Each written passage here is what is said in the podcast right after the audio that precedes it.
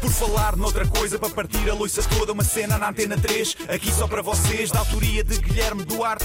Penso logo existe, já dizia Descartes. Isto é um genérico em rap, mas vai ficar bem estranho. Não tenho mais rimas e vai acabar em feito. Ora bem, ora bem, seja bem Então. parecido e com uma nota já de antecipação de muita polémica. Pois, epá, vamos ver, não é? Eh, Eu acho que a polémica devia ser outra e não a crónica, porque não é novidade nenhuma que ao longo de anos os abusos sexuais a menores dentro da igreja foram muitos e constantemente abafados. Agora, o Sr. Papa Francisco, na semana passada, criou um novo manual de normas, mais rigoroso, que obriga os sacerdotes e os religiosos a denunciar suspeitas de abusos sexuais na igreja, assim como qualquer encobrimento pela hierarquia. Quer dizer que até aqui era na boa, não é? Mas isso já todos sabíamos. Mais ou menos um, ninguém nota. Dizem os estudos que o número de padres que abusaram de crianças e menores pode ascender a 10%. São só 10%. Recentemente, o Patriarca de Lisboa criou uma comissão que foi anunciada como servindo para averiguar a credibilidade de denúncias de abusos sexuais. Ou seja, os mesmos que abafam escândalos são os que vão averiguar a credibilidade das vítimas.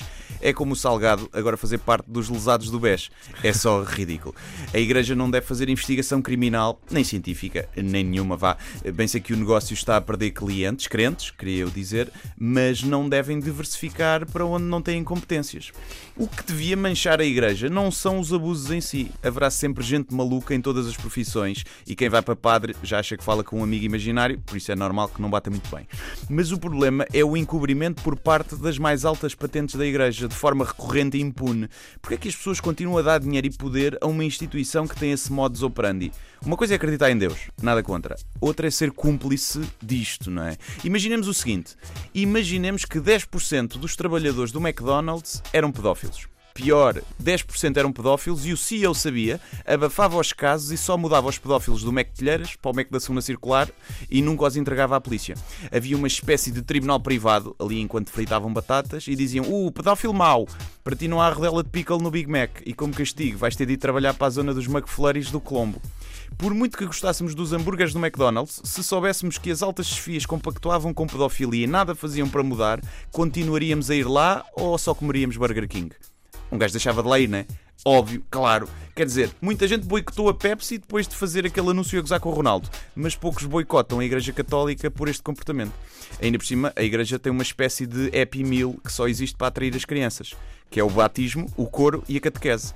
Mas o único brinquedo que sai é a pila do padre, que às vezes também tem de ser a criança a montar. Bom. Uh, claro que os padres não são todos iguais. A maioria é gente boa e que só quer fazer o bem, mas 10% é uma porcentagem demasiado alta para não haver um problema de fundo. Imaginem que 10% dos professores eram pedófilos. Estatisticamente, na primária, na primária estavas mais ou menos chave, mas chegavas ao quinto ano e era certo que ias ser sodomizado, especialmente se tivesses educação moral e religiosa. Eu não sei se é do celibato, do sangue de Cristo a mais, se há provas da frição maradas. O que eu sei é que 10% não são só 10%. Há pais que não vacinam os filhos porque acham que as vacinas causam autismo, mas depois metem-nos no coro sabendo que há uma probabilidade razoável daquele padre gostar demasiado de crianças. Depois, além de ser gozado na escola por andar no coro, ainda corre o risco de ser gozado pelo padre. Gozado. Bom, aliás, eh, sabiam que os padres detestam quando as crianças do coro mudam de voz? Especialmente para aquela voz distorcida. Ele abusou de mim. Ficam passados com isso. É irónico que a igreja e a religião estejam sempre tão preocupadas com o sexo que fazemos. Antes do casamento, não. Com o preservativo é pecado. Entre pessoas do mesmo sexo é nojento. Masturbação causa cegueira e faz crescer pelos nas mãos. Deus não fez o rap para entrarem lá coisas a não ser preservativos. Preservativos não, supositórios. que Me enganei. Preservativos, pronto, pode lá ficar algum às vezes, não é? Uh, desde sempre que dizem que Deus se importa com a nossa sexualidade, mas parece que a única coisa que não o preocupa muito são os colaboradores a abusarem de crianças. Mas eu devo confessar que tenho alguma empatia para com os padres pedófilos. Sei bem o que sentem, porque celibato é como fazer dieta. E cada vez que estou a tentar emagrecer, sinto essa mesma tentação que os padres sentem a olhar para as crianças quando olho para as sobremesas e penso: se eu comer uma das mais pequeninas, ninguém nota. Bem, fica à espera então do telefonema do provedor e até para a semana. Por falar noutra coisa, para partir a loiça toda, uma cena na antena 3, aqui só para vocês, da autoria de Guilherme Duarte.